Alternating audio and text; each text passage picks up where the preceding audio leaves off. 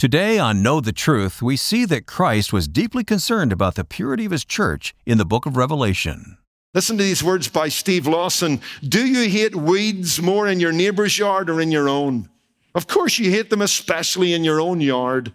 Do you hate cancer more in your neighbor's family or in your own family? You hate to see it in any family, but especially in your own. In the same way, Christ especially hates sin in his own spiritual family more so than in the world.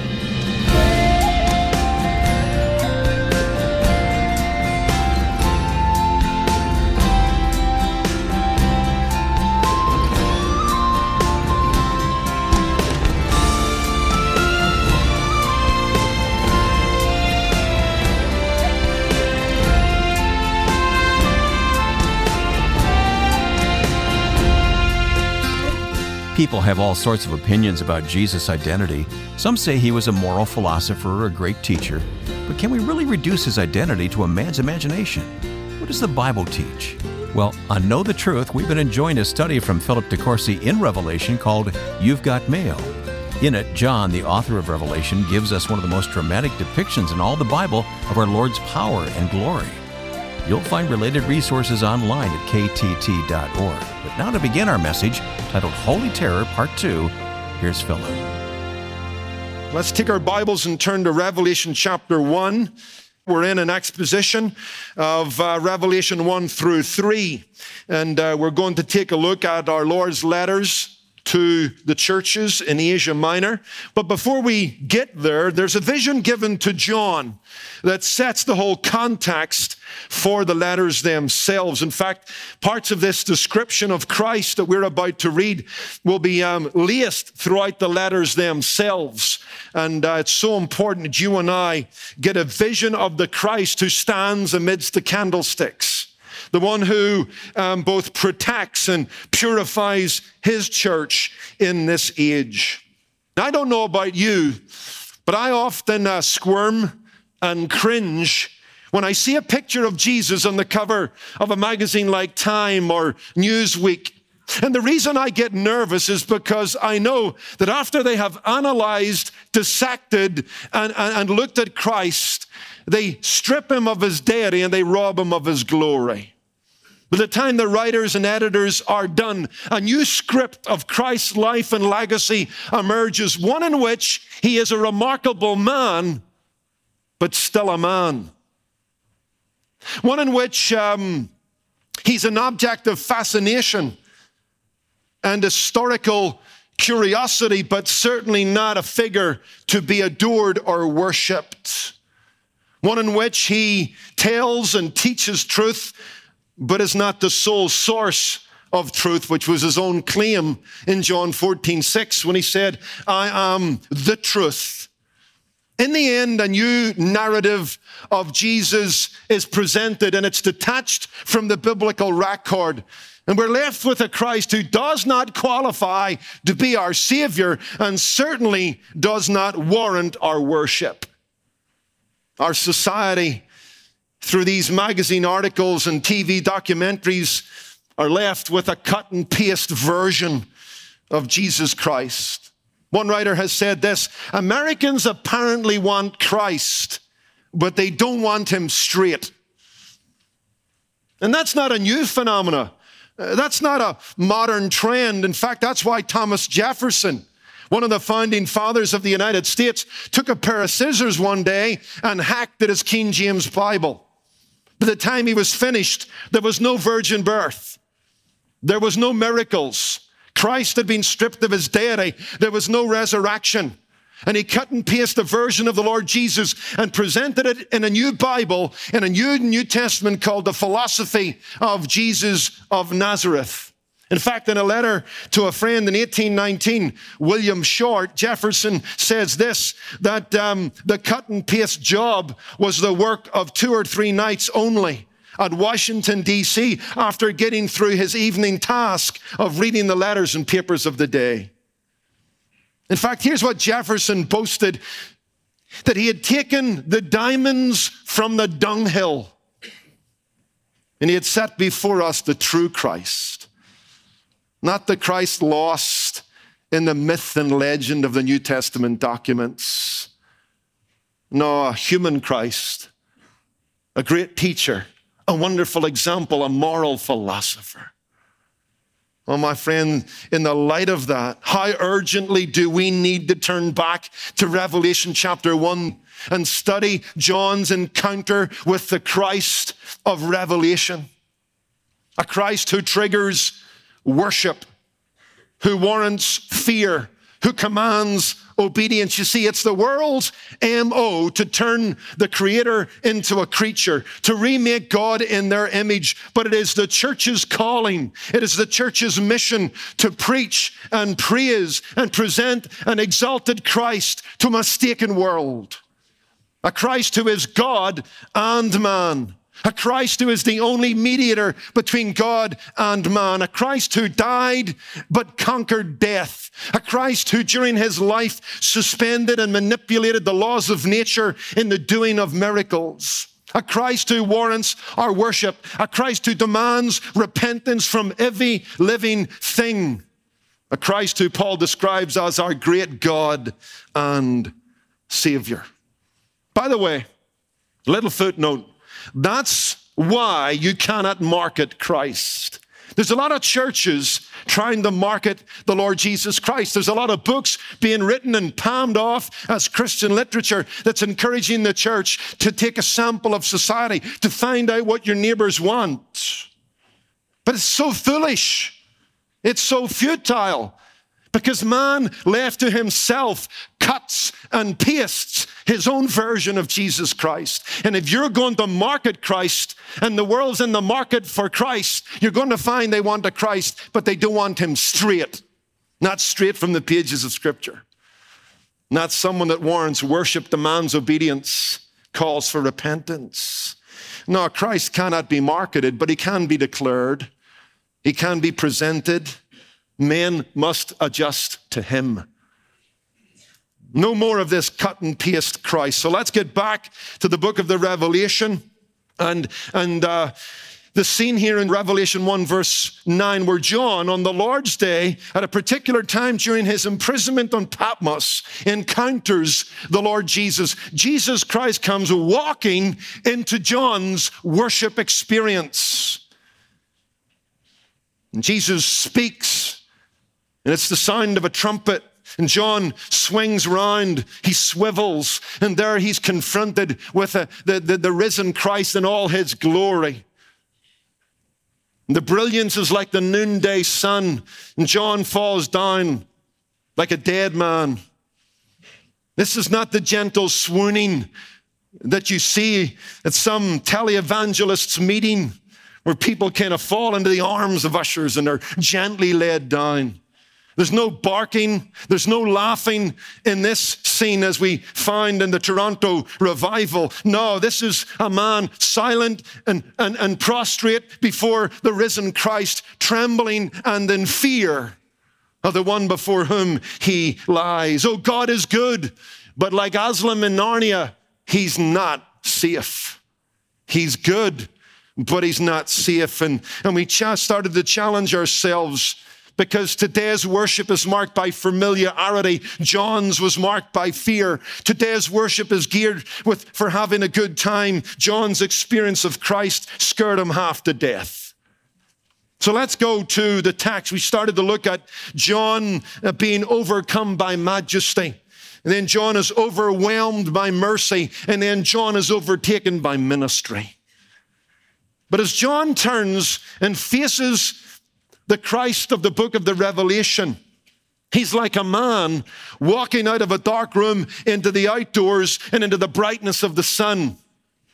John is overwhelmed by the brilliance of Christ's person and presence, stunned, traumatized. And, we asked ourselves why? Why this reaction on John's part? Why does he fall down as a dead man? Why is that appropriate?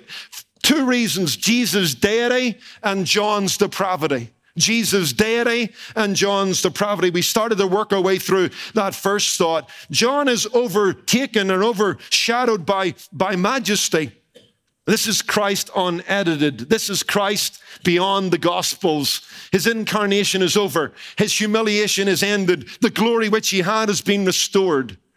John got a glimpse of that on the Mount of Transfiguration, but now this is full blown, full bore, and it's overwhelming. And John encounters Christ and he begins to describe him for us. And it's, it's his best attempt because we saw he uses this word like a lot. This is not an exact description because what he saw almost defies description. He couldn't put it in words. In fact, if we were talking to John about this, I think he would be stumbling through his speech. Um, it was overwhelming. And he begins to describe Christ. We have this kind of impressionist portrait of the Lord Jesus. And we saw a number of things. We saw that, that Christ was described like the Son of Man, which, which speaks of the prophecy back in Daniel 7 of the coming Messiah who would reign and establish a kingdom that would be indestructible. We saw that his garment was to his feet. He had a sash across his chest, which seemed to indicate that this Son of Man was a high priest before God for mankind. We saw that entrance into God's presence, biblically speaking, is all always mediated. You have to come through another because we're not worthy in ourselves. And Jesus is our priest. Jesus is the one mediator. We saw his hair was white as snow, speaking of his agelessness, speaking of his eternal nature. We saw that he had eyes like flame of fire, which spoke of his omniscience and the fact that you and I cannot escape his holy intelligence. You can't trick Christ with some kind of spiritual shell game where you're one thing on a Sunday and another thing on a Monday. He sees behind closed doors. He watches what we do late at night when no one's looking. After all, that is what integrity is, isn't it? It's what you are when no one's looking. But we're moving on now. We've got a fifth description Verse 15 of chapter 1 of the book of the Revelation. Come with me to it. His feet were like fine brass, as if refined in a furnace. John is turning our thoughts towards Christ as the judge of sin. If you study the book of Revelation, you'll find throughout the Bible a reference to feet is often a reference to subjugation. In fact, in Revelation 14, 19 through 20, we have a preview of the battle of Armageddon when Christ returns and crushes the nations who are in rebellion to him. And it says he will trample upon them like a man in a wine press. In fact, in Revelation 19, we have this, this picture of Christ's own vestments being splattered by the blood of his enemies. People have this idea that you know what, God got kinder and gentler as time went on. And so this kind of violent deity in the book of the Old Testament has kind of learned his lesson and changed his ways. And he's this kind of forgiving grandfather. Read the book of the Revelation. God is holy and just, and sin will be punished. And Christ someday will come and put his enemies under his feet, feet as like brass. And you'll find in the Old Testament that brass is often associated with judgment. We won't turn to it, but if you're taking notes, Exodus 38, verse 30, the brazen altar at the tabernacle in the temple where the offerings for sin were burned was made of what? Brass. The serpent held up in the wilderness that they had to look to was made of brass, which was a picture of Jesus who would be lifted up and draw all men unto himself. Brass and brass feet, I think here speak of the fact that Jesus is going to judge and subdue sin. And he'll do that inside the church and he'll do that outside the church. We've already made reference to the fact that at the Battle of Armageddon, he will make his enemies his footstool. He will tread them under his feet like a man in a wine press. But judgment begins in the house of God, according to 1 Peter chapter 4, verses 17 through 18. And you're going to see that. Go to the first letter, Revelation 2, verse 4. What do we read? Nevertheless, I have this against you. Jesus is taking issue with his own people. Jesus is taking issue with churches. We often, and, and too often, emphasize, you know, if God is for us, who can be against us? What happens when God's against you? Nobody can be for you. in that sense. And here we have Christ in his church. We read about it again in chapter 2, verses 14 through 15, as Jesus speaks to the church at Pergamos. But I have a few things against you. Jesus is amidst the candlesticks, amidst the church, and his focus is on judging sin among his people, disciplining his churches, calling his churches to renewed obedience and, and, and better service and purer motives. Think about this. Have you ever thought about this?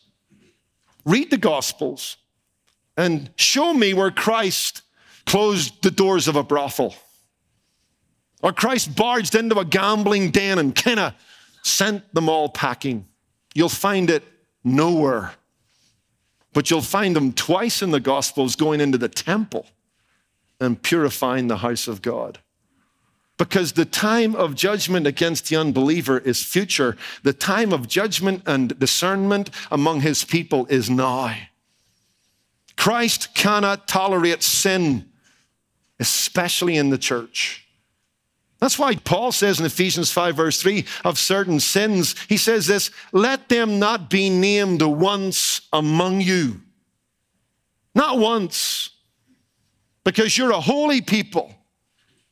And You know what bothers me today? As I talk to pastors and listen to what's going on uh, uh, uh, across the church in general, I can't think of a sin that's found in the world that's not being found in the church today. God, forgive us. We're meant to be different. Christ is among us, and his feet is like brass. Someone may ask me, Pastor, is there a difference between a Christian sin and a non Christian sin? I say yes. There is a difference. The Christian sin is worse. You say, Pastor, how do you come up with that? because when we sin, we abuse God's grace. Does God's grace abound that sin may more abound? No. We not only abuse God's grace, we sin against the indwelling spirit given to us to overcome the old man and to break free from the gravitational pull of our flesh. We shame the name of Christ. We cause the enemies of Christ to laugh at us. Why should they get saved? It doesn't produce anything different in us. Oh, it's worse when we sin. Christians aren't perfect, but they are meant to be different. We are meant to be a holy people, distinct from the world in the way we handle our money, take care of our body, order our homes, raise our children, the way we act in the business world. Listen to these words by Steve Lawson. Do you hate weeds more in your neighbor's yard or in your own? Of course, you hate them, especially in your own yard. Do you hate cancer more in your neighbor's family or in your own family? You hate to see it in any family, but especially in your own. In the same way, Christ especially hates sin in his own spiritual family more so than in the world. Let's move on. We've got a sixth description. What do we read here? In verse 15 again, and his voice as the sound of many waters. Not spend a lot of time here, but there's a, a thought you and I want to get. John is revealing the absolute authority of Christ, that his voice ought to drown out any other voice. He gets the mic all the time. And, and we see this because there's this idea that his voice is like many waters. Have you ever been to a place where there's many waters? Maybe some of you have. June and I just last year got to take the ride on the, the Maid of Mist to the very foot of the Niagara Falls, and the sound of the millions of gallons of water that pours over those falls every single moment of every single hour of every single day was deafening. That's the image and that must have had a special meaning to John. Here he is in exile on the Isle of Patmos. And there wouldn't have been a day when he wouldn't have heard the waters crashing against the caves and the coastline of the little island of Patmos in the Aegean Sea. The sound of the waters roaring. And he was being reminded that when Christ speaks, he must listen. And here we have these letters going out to the churches, and the image is the church has got to listen. Christ is speaking, and he's got the voice of many waters. Skip over verse 16. We're going to come back to that. or at least skip over the first part of verse 16. He had in his right hand seven stars. But I want you to see here an eighth description. And when uh, he had in his right hand seven stars, verse 16, and out of his mouth went the sharp two edged sword. That's a present participle, means out of his mouth constantly, all the time, went the two edged sword. What's the image? I think the image is of uh, Christ's pronouncement of judgment upon church, his church's enemies inside and outside. In fact, in chapter 2 and verse 12, this description is, is picked up and to the angel of the church in Pergamos, write these things, says he who has the sharp two edged sword. And that sword is directed towards those who are troubling that church with false doctrine. Thus, verse 15, you also have those who hold the doctrine of the Nicolaitans, which thing I hate. Repent, or else I will come to you quickly and will fight against you with the sword of my mouth. This image is picked up in Revelation chapter 19 and verse 15. We've got the image of Christ returning from heaven. Now I saw heaven open. Verse 11, behold a white horse, and he who sat on him was called faithful and true, and in his righteousness he judges and makes war. His eyes were like a flame of fire, and on his head were many crowns. He had a name written that was no one, no one knew except him. He was clothed with a robe dipped in blood, and his name was called the Word of God. Verse 15 Now out of his mouth goes a sharp sword, that with which he will strike the nations.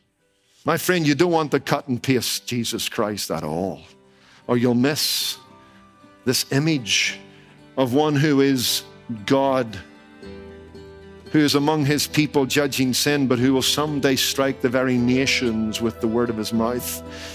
Those who have rejected his word the word that sounds like many waters.